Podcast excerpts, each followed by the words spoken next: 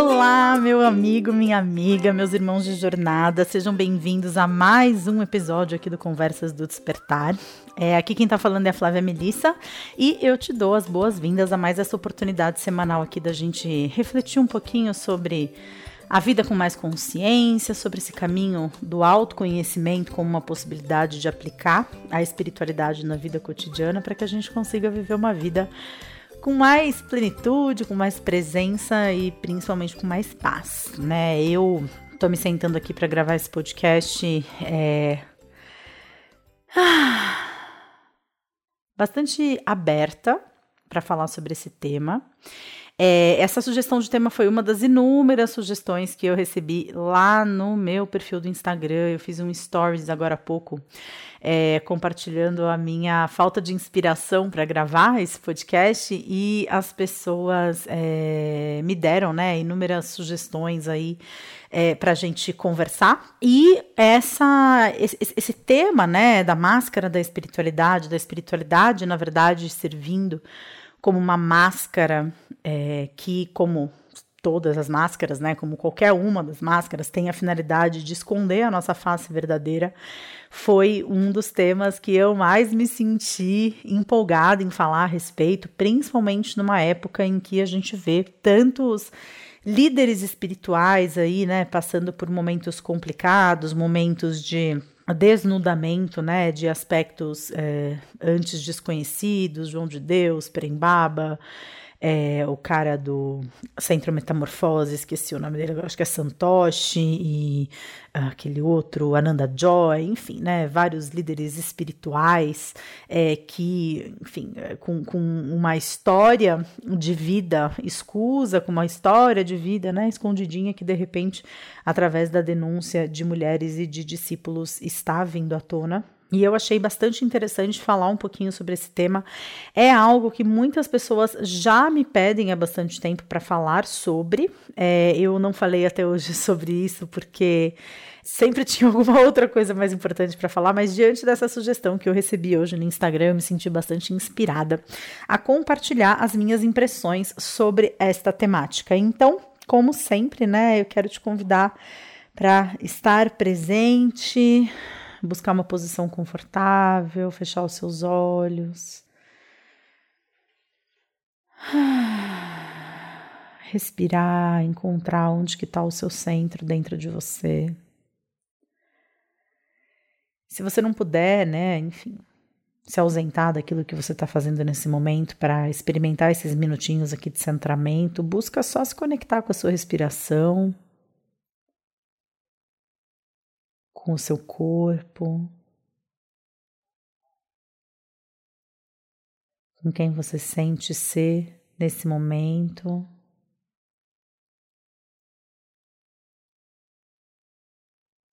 Esse momento de centramento é um momento no qual eu acho que a nossa, é, o nosso maior objetivo é a gente ser capaz de escutar o silêncio interno. Porque eu não sei vocês, mas pelo menos eu, né, quando me dedico a esses momentos aqui de quietude, Sou bombardeada por pensamentos ou por imagens que a minha mente me joga. Até por lembranças de coisas nada a ver, assim, né? Agora, por exemplo, me veio na cabeça um restaurante que eu frequentava com um ex-namorado anos atrás, mais quase 20 anos atrás, é, que a gente comia umas empanadas que eram assadas no forno de barro, imagina, né? São, eu, eu não sei se a sua mente faz isso com você, mas a mente ela faz isso, né? Ela tem uma dificuldade muito grande de estar no momento presente, porque a função da mente não é estar no momento presente, a função da mente é estar constantemente focada no que pode acontecer, né? É, não sei exatamente qual é o link que a minha mente fez entre esse restaurante. o que, que a minha mente acha que isso é importante para mim nesse momento? Às vezes eu acho que a mente a única coisa que ela quer é distrair a gente do momento presente, mas enfim buscar esse espaço de quietude.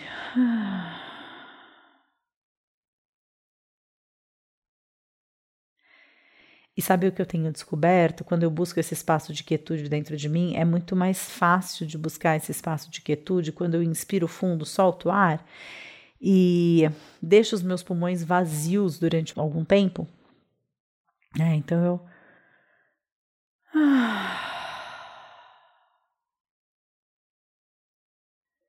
esse vazio final de esvaziamento dos pulmões.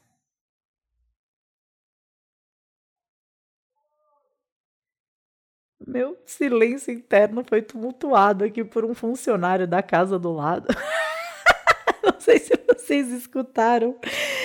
Foi engraçado isso que aconteceu agora. De qualquer forma, né? Sejam bem-vindos agora sim é, a este episódio. Para mim é muito legal falar sobre esse tema, né? É algo que eu, eu tenho bastante é, empolgação, eu tenho, eu tenho bastante encantamento, assim, por essa ideia da máscara, né? Eu acho que a primeira vez que eu ouvi falar de máscara efetivamente, né, foi na faculdade de psicologia, quando a gente estudava a psicologia junguiana, né, psicologia analítica, e eu me deparei com alguns conceitos super interessantes da psicologia analítica que eu acho que é super interessante da gente falar aqui, né? Super relevante, porque o Jung ele deu para a psicologia analítica algumas terminologias que eu acho que são bem interessantes de é, trazer aqui à tona colocar aqui no foco da nossa conversa, porque são muito didáticas, né? É uma terminologia muito simples de entender, é muito fácil de entender quando ele fala, por exemplo, em persona, né? Então a persona é o personagem. Então, é, eu, a primeira vez que eu ouvi falar dessa máscara foi através da expressão persona.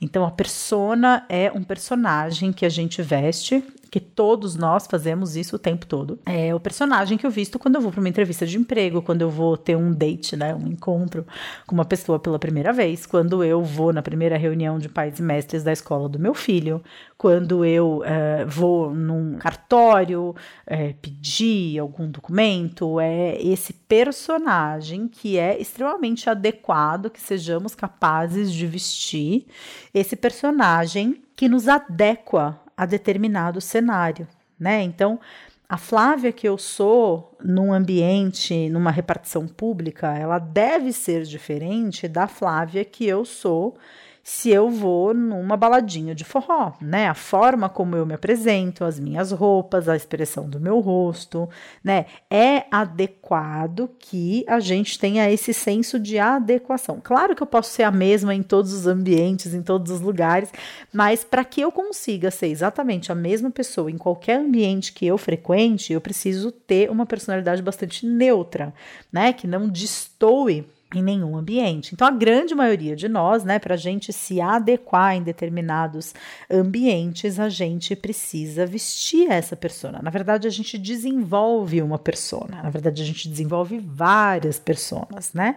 E o problema da persona não é a persona em si. O problema da persona é quando você veste essa roupa que é como se fosse uma roupa de mergulho, que é bastante apertadinha, né? Ela camufla cada centímetro cúbico do nosso corpo. E você não tira, você não se despe dessa persona, né? Então, a metáfora que a professora usava, né, na faculdade de psicologia, era exatamente essa. Então, você tira essa roupa, você põe essa roupa de mergulho, que é uma roupa extremamente apertada, uma roupa que fica muito justa no seu corpo, porque tem a intenção de não de, de, de te cobrir por inteiro, né? É, e quando você tira, você passa anos com essa roupa, e na hora que você vai tirar, depois de ter ficado anos usando uma roupa de mergulho, claro que ela vai ter é, aderido em alguns pedaços da sua pele, né? Em alguns é, pedaços do seu corpo, essa roupa de mergulho ela vai ter grudado, ela vai ter mofado, ela vai ter criado fungo, né? Porque ela ficou ali grudada com uma pele durante anos, né?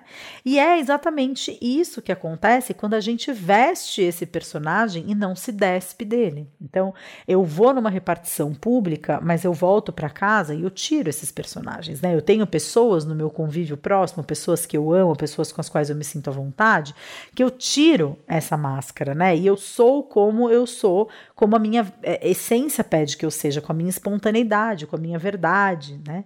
É, e na faculdade de psicologia, a gente teve também, assim, acesso a uma, outras terminologias da, da, da psicologia analítica, como, por exemplo, a sombra, né? Então, em oposição a essa persona que eu exibo para as pessoas, escondida debaixo dessa roupa de mergulho apertada, existe a minha sombra.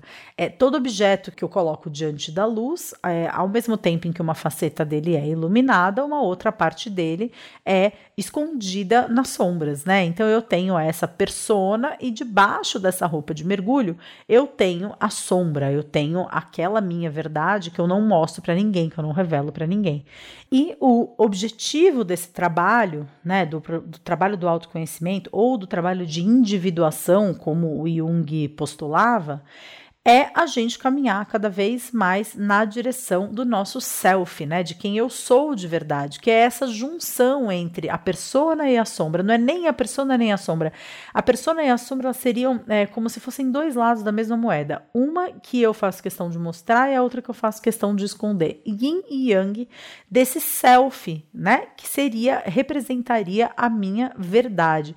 Mas até o self, ele tem um self falso e um self verdadeiro né? Então existe esse self, essa ideia de self, né? Essa é a minha essência, mas essa é a minha essência egóica, né? Então a gente teria o self falso, que é o self identificado com os conceitos do ego, e o self verdadeiro, que é o self resultante de um processo legítimo de individuação e de autoconhecimento, de expansão da consciência, é, enfim, né? De tudo isso que a gente quer, se você está aqui me ouvindo nesse podcast, é importante para você.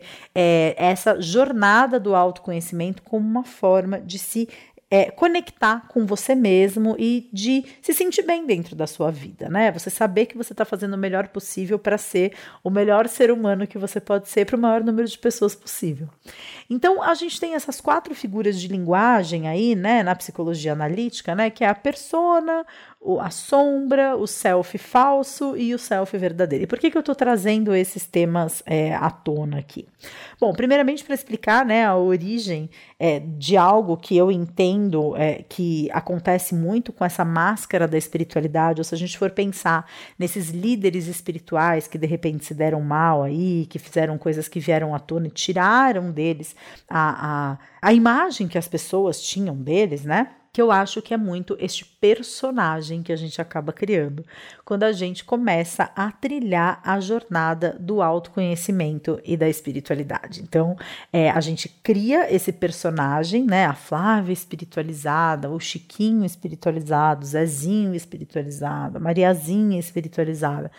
E, e, esse personagem que a gente cria, né, é importante que em algum momento a gente compreenda que ele está nos levando para um processo de individuação falso, né? É importante que a gente entenda o que que esse personagem está escondendo da gente, o que que esse personagem está ocultando mesmo da nossa verdade e, e do nosso processo, porque da forma como eu entendo o ser humano, da forma como eu entendo a jornada do ser humano aqui na Terra, o nosso processo de autoconhecimento ele é um processo que não se encerra nunca. Né?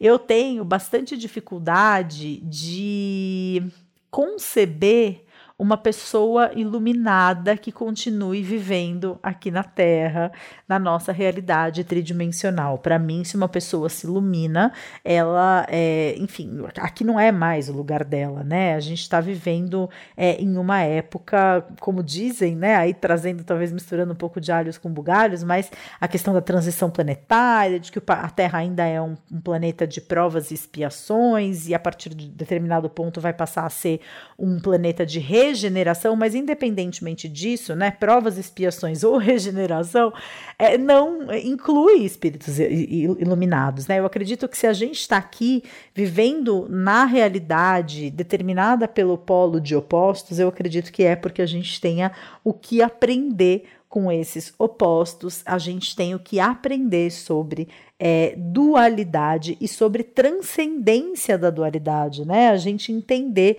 que luz e escuridão são apenas duas faces da mesma moeda e não se identificar com nenhuma dessas facetas, né? Então, é, a primeira vez que eu ouvi falar sobre máscaras foi nesse contexto da faculdade, que obviamente o professor não estava falando nem sobre João de Deus, nem sobre Prembaba. Naquela época eu é, não tinha nenhum entendimento, né? Eu tô falando de algo que, poxa vida, eu me formei em 2001, a gente tá em 2019, né? Então a gente tá falando de 18 anos atrás. É, eu não tinha nenhum entendimento sobre o universo do desenvolvimento pessoal e do autoconhecimento que não passasse por uma vertente psicoterapêutica, né? Então, para mim, a única, os únicos caminhos que levavam ao autoconhecimento eram os caminhos é, ensinados na faculdade de psicologia, das diferentes vertentes psicoterapêuticas, né?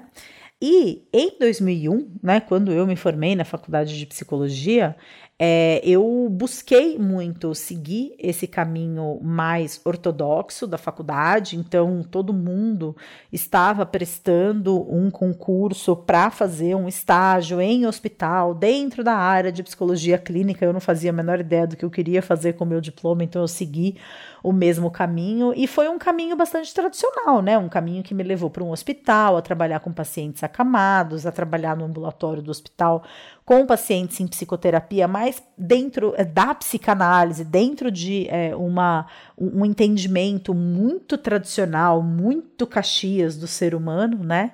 É, e essa, de alguma forma, acabou sendo a minha base de entendimento né, dos processos humanos e dos processos é, os processos de, de, de expressão né, é, das necessidades mais intrínsecas, das necessidades mais inconscientes que todos nós temos, né? Então, eu lembro que eu atendi um paciente, que era um paciente, ele era um adolescente, é, eu não me lembro o nome dele agora, mas ele foi o primeiro paciente esquizofrênico que eu atendi, né? Com um diagnóstico de esquizofrenia.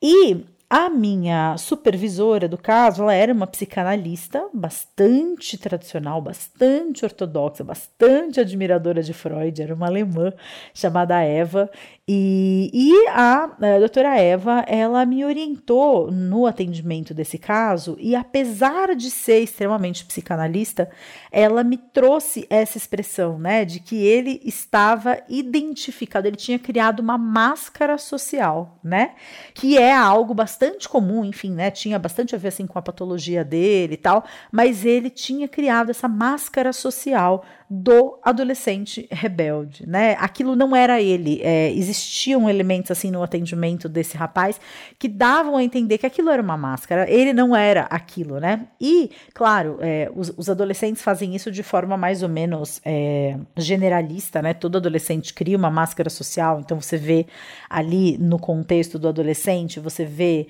o cara que é o, ga, o galanzão é, da escola ou a menina que é a menina super popular, né? E dentro, na minha própria adolescência mesmo eu percebo como eu adotei a máscara da malucona dentro da escola, porque eu não me encaixava nem entre os nerds e não me encaixava entre os populares, então eu me encaixava a malucona, né? E saía andando com os outros malucões da escola. Então, assim, esse é um processo natural dos adolescentes criar essa máscara social. Mas no caso do esquizofrênico, no caso desse menino que tinha uma conduta psicótica, né? Diante, e vejam bem, psicótico não é psicopata, tá? Não tem nada a ver uma coisa com a outra. Psicótica dentro de estrutura de personalidade é, era algo extremamente gritante, né? Era algo que vinha, é, era, era muito perceptível é, como ele estava vivendo um personagem. E quando eu comecei a entrar em contato com esse universo do autoconhecimento, da espiritualidade,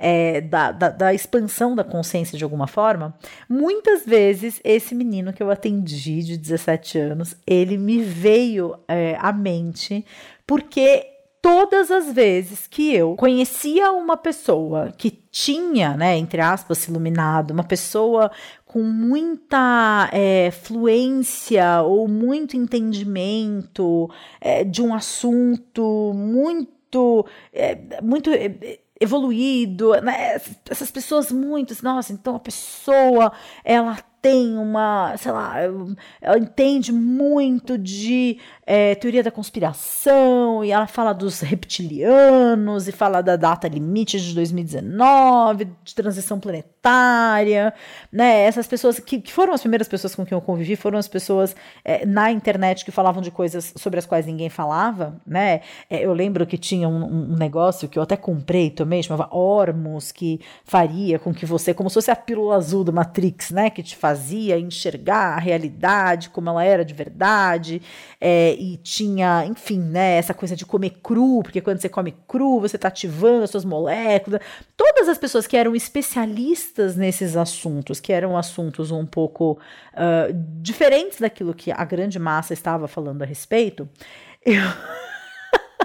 eu lembro, né? Tomara que nenhuma delas dessa época é, me acompanhe e me, me ouça falando isso, mas eu lembro, todas elas tinham aquele olhar daquele menino que eu atendia, que é um olhar que não é um olhar de verdade, né? Um olhar diferente. Eu não vou ficar aqui me estendendo sobre esse olhar, porque também era algo muito é, que, eu, que eu sentia assim com essas pessoas. Parecia que elas estavam profundamente identificadas com aquela ideia que elas tinham construído sobre o mundo, né? É, e, e, uma dessas pessoas, uma pessoa que continua na minha vida até hoje e que é extremamente interessante. Eu tenho pouco contato com ela hoje em dia, mas é uma pessoa que é isso, né? Aquela visão sobre o mundo, uma visão é, dos processos humanos, como se eu já tivesse superado esses processos humanos. É, então eu não sinto medo, eu não sinto inveja, eu não sinto raiva, eu não sinto nenhuma dessas coisas. Eu já alcancei uma pseudo-iluminação.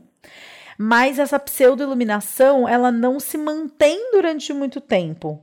Porque logo vem uma situação da vida que coloca em xeque e essas pessoas reagiam a essa situação de vida de uma forma completamente é, antagônica com aquilo que se esperava de alguém que apresentava aquele personagem. Porque essa é a ideia de alguém que vive a sua persona. Você veste um personagem para os outros, mas quando alguma coisa acontece que entra né, no seu espaço de verdade, de vulnerabilidade, de fragilidade, é, essa persona ela se é, é, como se fosse assim, aqueles personagens de histórias em quadrinhos que de repente eles viram pó na sua frente, né? Que se desmantela inteira. A persona ela se desmantela e vem uma fúria, vem uma raiva, vem um ego muito forte, porque essa pessoa ela está, na verdade, vivendo o seu self falso, né? Ela, nesse processo da persona, no personagem que ela criou, a conduz. É, para uma identidade que é colocada para as outras pessoas, mas uma identidade extremamente identificada com aspectos egóicos, né? É... Quando eu comecei é, nessa jornada de compartilhar né, os meus processos com as pessoas e, enfim, as minhas dificuldades e as minhas questões mais profundas, eu acho que acabei caindo um pouco nesse processo de construção dessa máscara, porque é extremamente gostoso, né, por assim dizer, positivo, talvez engrandecedor, né, as pessoas te enxergarem como nossa, com admiração, com reconhecimento, com valor mesmo, né? E esse processo, né, da gente veste essa persona, né? Eu lembro até hoje quando eu uma das minhas das minhas primeiras experiências em conduzir um grupo foi um grupo de ticum. Eu fui dar um curso, né, em Curitiba, é, no instituto de uma amiga minha, de uma conhecida minha, e eu lembro que eu levei as minhas roupas de ticum que eu tinha comprado lá em Wudanshan, né, nas montanhas de Wudan, na China, as minhas roupas de mestre taoísta, né, aquelas roupas que são roupas específicas para você praticar artes marciais e ticum.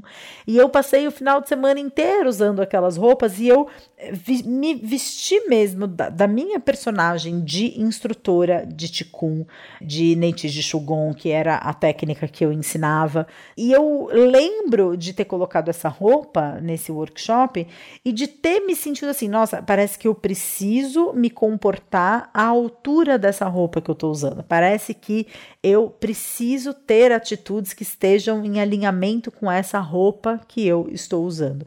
Mas nem sempre essas atitudes que eu tive, né, é, estavam alinhadas com quem eu verdadeiramente sentia que eu era né? Então, era uma época, por exemplo, que eu vinha ali é, batalhando, eu estava num processo de é, banir, né, o, o, o, queijo, o ovo eu já não comia mais, né? Eu já tinha me tornado vegetariana, mas eu ainda estava naquele processo de vir, virava e mexia, eu comia queijo, é, eu, uh, enfim, tinha muita dificuldade, assim, de abandonar, né, os lácteos de modo geral. E eu lembro que a gente foi almoçar, a turma toda do curso, a gente foi almoçar num restaurante por quilo que tinha perto do, do instituto dessa minha amiga, e é, no, no quilo tinha ali, enfim, eu não sei se era provolone empanado, parmesão, eu acho que é provolone, né? Que eles empanam e fritam como se fosse uma batata frita ou uma polenta. É, e tinha também um nhoque que era recheado com queijo ou molho, era um molho branco, eu não sei qual era ali o negócio. E eu me lembro de é, ser a última a me servir, porque eu cheguei um pouco mais tarde no restaurante, todo mundo tinha se servido, e eu me lembro de pegar aquele prato e colocar um pedaço do provolone empanado no meu prato, ir rapidinho para o caixa para pesar o meu prato sem que ninguém visse, e antes de chegar na mesa eu peguei o pedaço de provolone, coloquei dentro da boca e comi, para não chegar na mesa e as pessoas verem que eu é, estava comendo queijo, né? Então eu tive uma atitude de não assumir a minha verdade, não assumir a essência de quem eu era naquele momento, porque eu sentia que para eu estar ali como professora de Ticum, eu tinha que ser o exemplo de uma alimentação viva, uma alimentação alinhada com os propósitos mais elevados da prática de Ticum. Então, o queijo era uma coisa que não fazia sentido ali. E assim, se você me perguntar, né, nossa, mas você aprendeu na sua formação de Ticum que você tem que ser vegano? Não, nunca ninguém me disse isso. Eu simplesmente acreditava que isso era o melhor e no dentro do personagem que eu tinha criado fazia sentido me comportar dessa forma. Eu acho que isso é o que acontece com a máscara da espiritualidade que as pessoas vestem. Eu acho que é extremamente natural que no primeiro momento, quando você toma conhecimento de algumas práticas espirituais, quando você começa a meditar, ou quando você adota uma alimentação vegetariana por uma questão de espiritualidade, ou quando você se confronta com uma técnica e você aprende um teta healing, uma barra de axis, o Qigong, você aprende uma coisa nova, você vai lá, começa a fazer reiki, etc e tal, é, é muito natural que no momento em que você aprende uma coisa nova, você queira colocar essa coisa nova na, é, na sua forma de se apresentar para as outras pessoas, porque você está incorporando algo que você aprendeu e que recentemente está fazendo parte de quem você é. Mas, quando esse processo é um processo de, é que acontece de, de forma similar, você vestir uma roupa de de mergulho, extremamente apertada, grudada na sua pele, e você não tira nunca essa roupa de mergulho, aí eu acho que a gente está falando de algo que pode ser potencialmente danoso para o seu futuro, né? Eu conheço algumas pessoas é, nesse lugar de serem pessoas extremamente evoluídas, extremamente espiritualizadas, com um nível assim de autoconhecimento muito grande e que diante da primeira é, alfinetada ou diante da primeira dificuldade, né? Principalmente essas técnicas, assim, eu não quero ficar aqui falando especificamente de técnica nenhuma, mas é, hoje em dia a gente é, vê muito essa tendência, ou talvez essa seja, esse seja um entendimento meu como psicóloga que sou, é, de né, tem uma formação extremamente clássica, tem uma formação extremamente é, coxinha, digamos assim, né? Mas para mim, pô, eu, eu me considero uma educadora emocional, então acredito eu que todas as emoções devam fazer parte de quem a gente é, né? Alegria, tristeza, medo, raiva, é, a gente precisa abrir espaço para essas, essas emoções dentro da nossa vida, para que a gente possa aprender com elas, para que a gente possa fluir com elas e para que a gente possa ser dono do nosso pleno potencial. Mas sabemos que existem diversas formas de entendimento do ser humano que encaram emoções negativas como algo que precisa ser desconstruído, destruído, descriado, simplesmente né, é colocado de lado. Não, isso aqui eu não sinto mais medo, medo é uma emoção nociva, ou não, eu não fico triste. Né? Existem muitas linhas espirituais que compreendem é, emoções humanas, como algumas emoções são boas, outras emoções devem ser banidas do processo de desenvolvimento pessoal. É, e o que eu vejo acontecer é que pessoas que encaram dessa forma, a partir do momento em que você é, fecha os olhos para algo que existe na sua realidade perceptiva, para uma emoção que está presente ali, é quase como assim: se você não tem os olhos abertos para perceber que aquilo existe, ah, não, isso não existe mais, não existe, não existe, não existe. Quando essa coisa vem, você não tem um filtro apropriadamente desenvolvido para dar conta dessa coisa que você está simplesmente destruindo e descriando na sua vida. E de repente, quando isso é, quando finalmente essa emoção, esse sentimento consegue ser visto por você, só consegue ser visto por você porque cresceu enormemente, porque tá assim num tamanho gigantesco que te engole, né? E eu acredito que é muito isso o que eventualmente possa acontecer com esses líderes espirituais, com essas pessoas que, é, por mais reconhecidas que sejam, em algum momento elas acabam agindo de uma forma que está em desalinho com o personagem que elas criaram, né? É, e eu quero deixar claro aqui que, é, fora do contexto, né, de adequação social, social, fora desse contexto de que, pô, se eu vou numa repartição pública, eu não me, eu, eu não me comporto exatamente da mesma forma como eu me comporto num jantar romântico com meu marido, é, a gente cria essas máscaras, a gente cria esses personagens quando a gente sente que quem a gente é não é adequado para aquele ambiente ou para aquelas pessoas com quem a gente está convivendo. Então, é, essa máscara, né, a espiritualidade enquanto máscara, então eu crio uma máscara de uma pessoa desenvolvida, de uma pessoa iluminada, de uma pessoa que não sente mais emoções negativas, ou de uma pessoa celibatária, que eu não me interesso mais por sexo. É, qualquer tipo de personagem que a gente crie como uma máscara máscara para ocultar a nossa verdade, porque a gente acha que quem a gente é de verdade não é bom o suficiente, não vai ser bem visto se se revelar como é de verdade, né?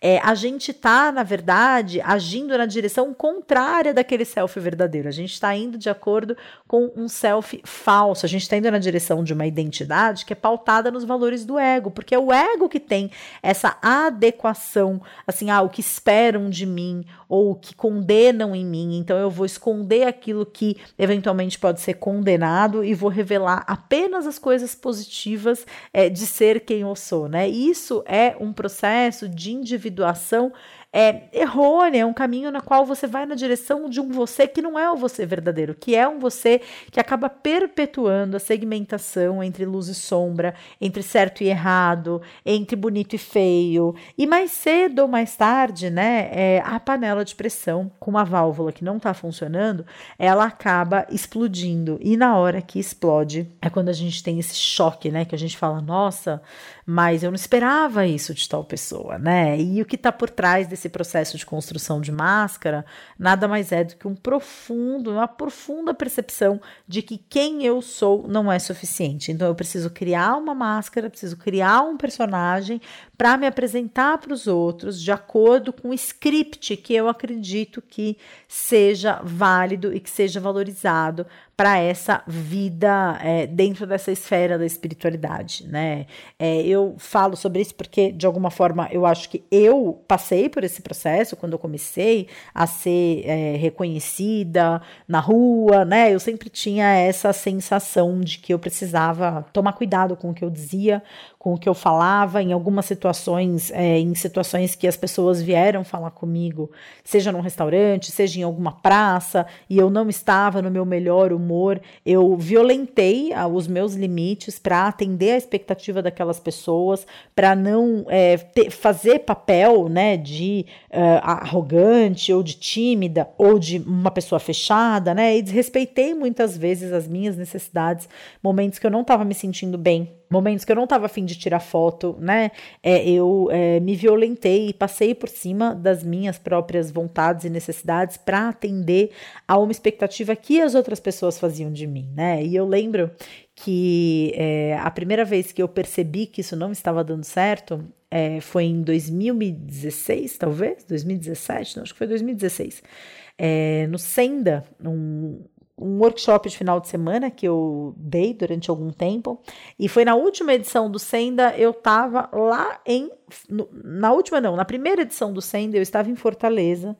E, e, eu tinha um combinado com os participantes que, num determinado momento, quando tocasse o sino, as pessoas deveriam estar do lado de fora, dois minutos depois do sino tocar, para que a gente pudesse começar as atividades e, é, e, terminar as atividades na hora do planejamento, né?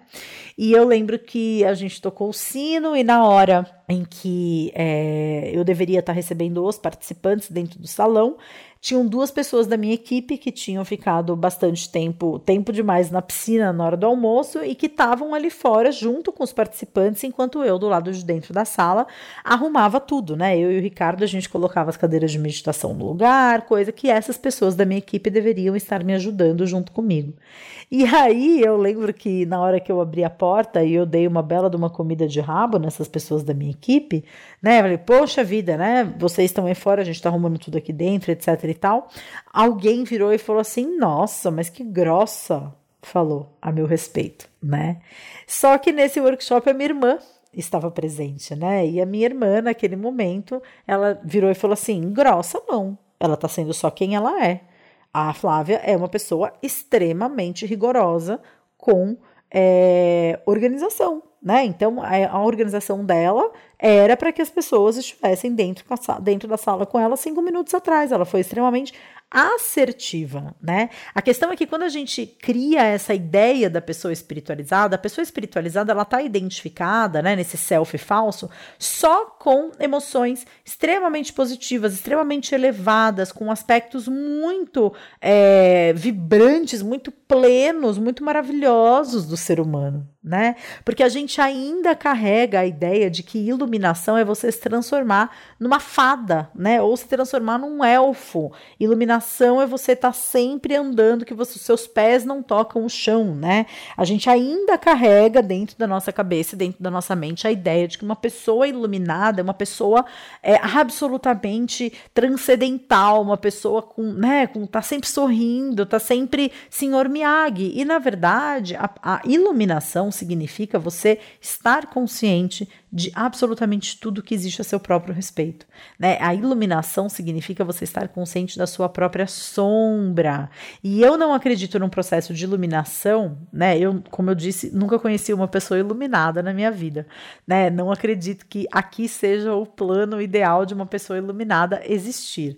Mas é, nunca conheci uma pessoa de fato que eu considere, nossa, essa pessoa é completamente iluminada. Então, o que eu conheço são, são pessoas em caminho de evolução. São pessoas que estão mais ou menos avançadas, mas todas nessa jornada da iluminação. E eu, de fato, não conheço nenhuma pessoa que esteja caminhando ativamente na direção da iluminação que em alguns momentos não fique puta da vida, que em alguns momentos não tenha inveja de outras pessoas. E assim, é, eu fico sempre pensando, né? Uh, eu lembro que uma das primeiras vezes que eu pensei assim sobre isso foi quando eu morava na China e eu fiquei sabendo de um caso que tinha acontecido numa cidadezinha perto de Xangai, mas uma cidadezinha de interior, de meninas que tinham sido é, estupradas durante horas dentro do mesmo quarto, né? Meninas que tinham sido sequestradas e que tinham sido estupradas dentro do mesmo quarto, é, numa casa, por todos os familiares, né? Por todos os homens familiares, né? Porque existe uma questão que é muito cultural na China, que acho que não é só na China, acho que em muitos países do Oriente, mas que quando a mulher ela se casa, é como se ela abrisse mão da responsabilidade de cuidar dos próprios pais na velhice para cuidar dos pais do marido marido na velhice. E o que acontece é que muitas famílias, principalmente em função da questão do filho único, em algum momento, quando descobriram que é, tinham, iam ter uma menina é, ou, nas, ou porque a menina nascia, ou porque durante o pré-natal é, o médico dizia o sexo do bebê, muitas famílias, temendo não ter quem cuidasse desses pais quando eles se tornassem idosos, é, ou abortavam as meninas, ou então é, abandonavam as meninas, e as meninas, inclusive, né, a China tem aí a fama internacional, hoje em dia menos, mas alguns anos atrás, a fama internacional de ser exportadora de meninas para adoção, por conta desse abandono, né? Como na China o aborto ele é permitido em qualquer momento da gestação, hoje em dia os médicos eles não dizem o sexo do bebê, né? É proibido por lei os médicos chineses dizerem o sexo do bebê pelo medo que existe é, das mulheres abortarem a qualquer momento da gestação porque não querem ter uma menina, querem ter um menino. Hoje isso é menos comum, mas até alguns anos atrás era bastante comum. E quando eu morava na China e lembro que aconteceu essa situação, né? Eu e, e era exatamente na mesma época em que eu tinha conhecido um é, enfim, na época, eu não lembro exatamente quem era o mestre de Ticum que eu tinha conhecido, que estava na China e ele estava num templo e eu fui conhecê-lo, e foi exatamente é, no dia seguinte que tinha acontecido, que tinha vindo à tona essa história das meninas que tinham sido estupradas por, por pelos membros da família, é, o pai, filho, primo, vizinho, tinham passado ali horas dentro daquela casa, é, abusando sexualmente dessas duas ou três irmãs, eu não lembro exatamente da situação, e eu lembro que eu conheci conheci esse mestre, né? E que quando uh, fizeram perguntas para ele a respeito dessa história, ele ficou puto da vida, né? Ele estava possesso com o que tinha acontecido. Ele teve uma reação assim extremamente exacerbada em relação a essa situação. E eu me lembro de ter pensado, poxa, mas uma pessoa iluminada não deveria estar tá é, sei lá, meio que nada aconteceu, né? Uma pessoa iluminada não deveria estar se posicionando de uma forma tão veemente em relação a alguma coisa. Uma pessoa iluminada deveria compreender muito mais as situações envolvidas, né? E aí eu pude me deparar com a minha projeção a respeito de uma pessoa iluminada, que muitos anos depois eu me dei conta que era uma máscara que eu também estava vestindo quando, por exemplo, eu recebia críticas na internet, né? Então eu recebia críticas, muitas vezes críticas bastante rigorosas e críticas, é, feedbacks e comentários negativos bastante agressivos, e eu não me sentia no, no, no direito de responder diretamente a esses comentários ou de bloquear pessoas na internet, porque uma pessoa espiritualizada não deveria se portar dessa forma, né? Então, é, tem sido uma jornada bastante interessante, a minha jornada dos últimos anos, entendendo um pouco a respeito das minhas ideias, né, do que é espiritualidade, de de como uma pessoa é, é, espiritualista né, deve se comportar, e eu acredito que pessoas que começam a caminhar nessa direção do autoconhecimento, da espiritualidade, é, eventualmente possam estar identificadas com esse ideal, que é um ideal que eu acho que rege a nossa percepção do caminho do desenvolvimento espiritual, de que pessoas espiritualizadas, iluminadas, não se ficam. São, são pessoas que não ficam putas, são pessoas que não se veem. É, sabe aquela história? É o que vem debaixo não me atinge, né? E aí dá vontade de responder, então senta num formigueiro para ver se não atinge mesmo.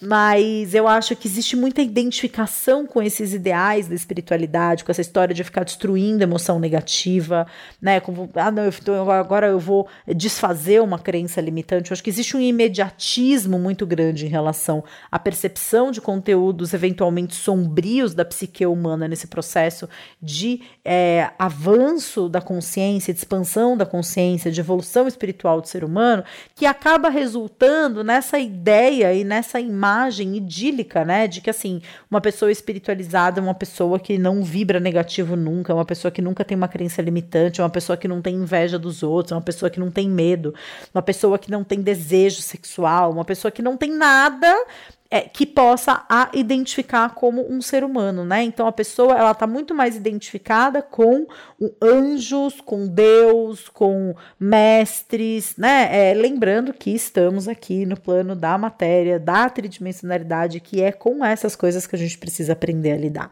né? Senão a gente não estaria nesse plano. Então essa coisa de ah, eu já me desapeguei, né? Tem até um meme bonitinho que diz assim, né? Legal, me iluminei, não tenho mais ego. E aí a próxima imagem é sou o máximo, né? Eu acho que é muito isso que acaba acontecendo com quem busca a espiritualidade. Eu acho que um caminho é para quem, por acaso, estiver ouvindo esse podcast e começar a perceber que eventualmente vem usando a espiritualidade como uma máscara para não entrar em contato com as próprias fragilidades, com as próprias vulnerabilidades, né?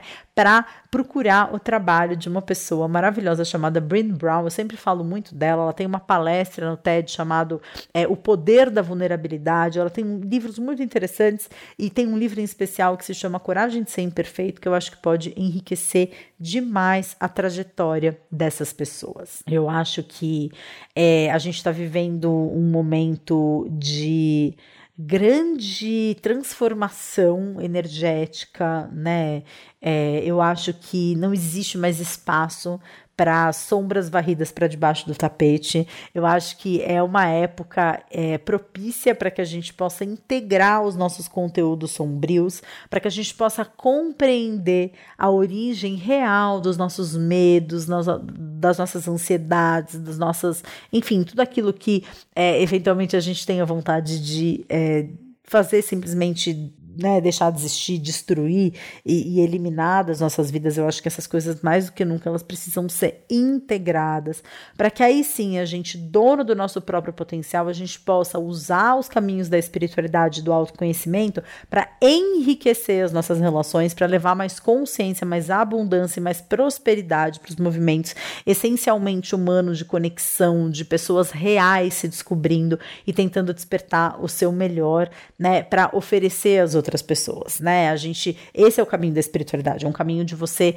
entender aquilo que existe dentro de você e tal como uma flor é, que desabrocha mostrando o seu miolo, né, expandindo e se revelando, a gente também fazer a mesma coisa, mas com muita consciência integrada nesse processo. E consciência significa estar consciente daquilo que é seu, da, da, dos medos que eventualmente você carregue. É você é, desenvolver essas características, é você transformar o seu medo em confiança, é você transformar a sua insegurança é, em, em segurança, mas fazer isso de uma forma consciente, não simplesmente destruindo, descriando, eliminando características humanas da nossa personalidade, né? É, e sim é, caminhar na direção de uma espiritualidade que seja completa, que seja plena, que seja exuberante, que seja abundante da nossa humanidade, porque essa é a espiritualidade que pode transformar o mundo. Não existe mais espaço para quem quer ser só bonzinho,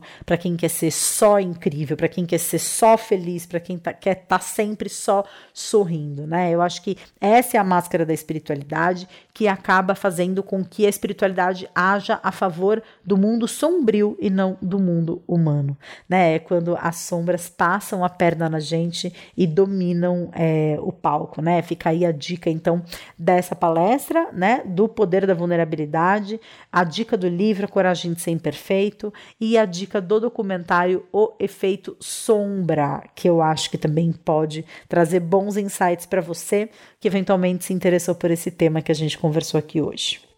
Eu te agradeço a atenção, agradeço a sua presença. Não deixa de verificar os links que estão aqui embaixo na descrição desse episódio. Por favor, deixa a sua avaliação para que outras pessoas tenham acesso, para que esse conteúdo desse podcast se torne relevante nos aplicativos de podcast. Não deixa de checar os links aqui embaixo, se cadastre nas newsletters para receber novidades do meu mundo. Vem conhecer o Portal Despertar, que é uma ferramenta incrível que auxilia nos processos de autoconhecimento. E nos vemos na semana que vem em mais um episódio episódio do Conversas do Despertar. Eu agradeço a sua atenção e me despeço de você. Um grande beijo. Tchau, tchau.